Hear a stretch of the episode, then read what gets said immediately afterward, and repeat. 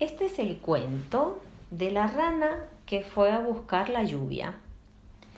Cansada de que llevara meses y meses sin llover, la ranita Ritita cogió su maleta a rayas, esa que le habían regalado en primavera y que no había utilizado jamás, y se marchó a buscar la lluvia. El resto de ranas la observaron extrañada mientras se alejaba de la charca. ¿Cómo va a encontrar la lluvia? Eso no se encuentra. Aparece y listo. Se va a otra charca, como el resto de los animales. Encontrará otras ranas, otras amigas y nos olvidará. ¡Qué desagradecida! Así murmuraban los otros animales. Pero la rana Ritita no tenía pensado mudarse a otra charca. A ella le gustaba mucho la suya. Al menos no le gustaba mucho, perdón, al menos le gustaba mucho antes de la sequía, cuando todo florecía a su alrededor, cuando el agua se colaba en los recovecos más escondidos y te regalaba siempre imágenes maravillosas una flor flotando sobre la charca, una libélula haciendo música con sus alas, un caracol tratando de trepar a una piedra, las arañas de agua moviéndose con la sincronización de unas bailarinas acuáticas.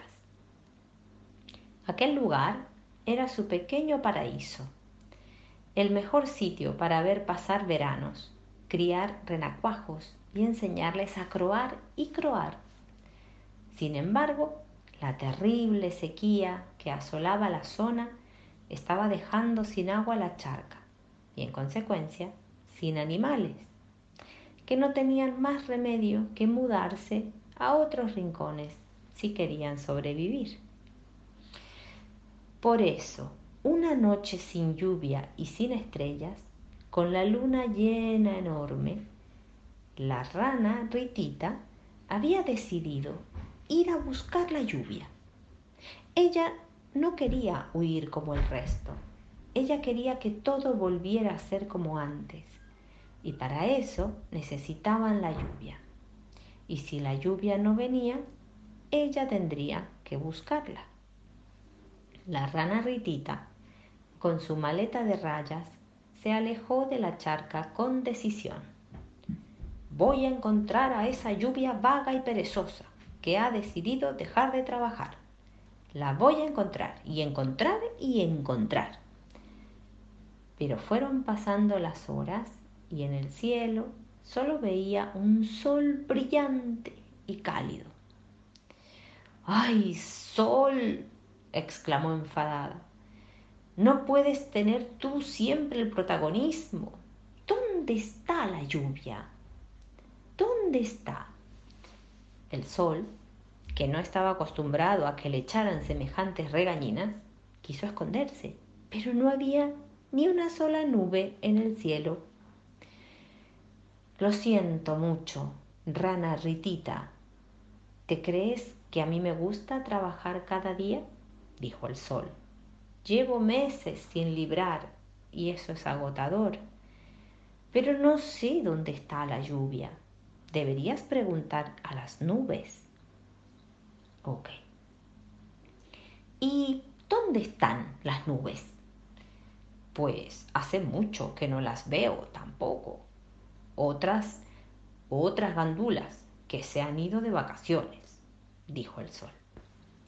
La rana Ritita y el sol se quedaron pensativos. ¿Dónde estarían las nubes? lo mejor es que preguntes al viento. Él es el encargado de traerlas de un lado para otro, pero que seguro que te puede decir algo. Pero aquella tarde de primavera no corría ni una pizca de viento. La rana Ritita decidió seguir caminando hasta que encontrara al viento por si éste podía decirle dónde estaban las nubes y estas dónde estaba la lluvia. Por la noche, la rana Ritita llegó a la orilla de un río medio seco y sintió una ligera brisa. Viento suave, por fin te encontré. Ando buscando a las nubes para que te traigan lluvia a nuestra charca. ¿Sabes dónde pueden estar? Hace tiempo que no veo a ninguna nube. Lo mejor es que busques el mar. De ahí salen la mayoría de las nubes, dijo el viento. ¡El mar! Pero eso estaba lejísimos, tardaría tanto. Menos mal que en su maleta de rayas, la rana Ritita guardaba un montón de cosas útiles. Por ejemplo, un trozo de corcho hueco que le había regalado una vez un zorro al que le salvó de un cazador. El zorro le había dado aquel corcho para que lo usara como silbato si alguna vez necesitaba ayuda. Este era el momento. Se llevó el corcho hueco a los labios y silbó, silbó, silbó, pi, pi, pi. Y entonces el zorro apareció al poco tiempo. Querida rana Ritita, ¿cuánto tiempo sin vernos? ¿Cómo estás? La rana Ritita le contó lo preocupada que estaba por su charca y que por eso había salido a buscar la lluvia. Te ayudaré, dijo el zorro. Súbete a mi lomo y agárrate fuerte. Llegaremos al mar en apenas unas horas. La rana Ritita jamás había marchado a esa velocidad. Los árboles aparecían y desaparecían y las mariposas y los mosquitos se iban quedando atrás. Qué buena idea haber llamado a su amigo el zorro tal y como éste había anunciado, en apenas unas horas llegaron a una pequeña montaña, desde la que se podía ver el mar. Estaba amaneciendo y el sol, otra vez el sol, teñía de naranja el agua. Era una imagen preciosa. Riquita se despidió de su amigo el zorro y dando saltos llegó hasta la orilla del mar. Buenos días, señor mar. Ando buscando a las nubes para que nos traigan la lluvia que tanta falta hace en nuestra charca. ¿Sabes cómo puedo encontrarlas? El mar dejó que algunas olas se rompieran en la arena y luego murmuró pensativo.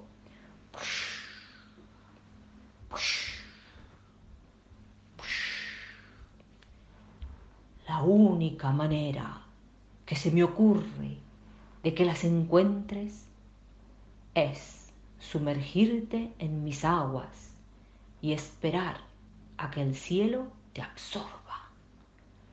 Y al ver la cara de asombro de Ritita, soltó una carcajada y exclamó,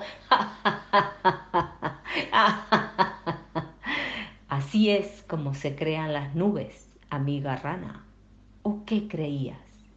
Pero vamos a lo importante. ¿Sabes nadar? Claro que la rana Ritita sabía nadar, pero el mar, tan profundo y salado, era tan diferente a la charca que le dio miedo. Menos mal que en su maleta de rayas tenía justo lo que necesitaba, un paraguas que había traído con la esperanza de poder utilizarlo cuando encontrara la lluvia.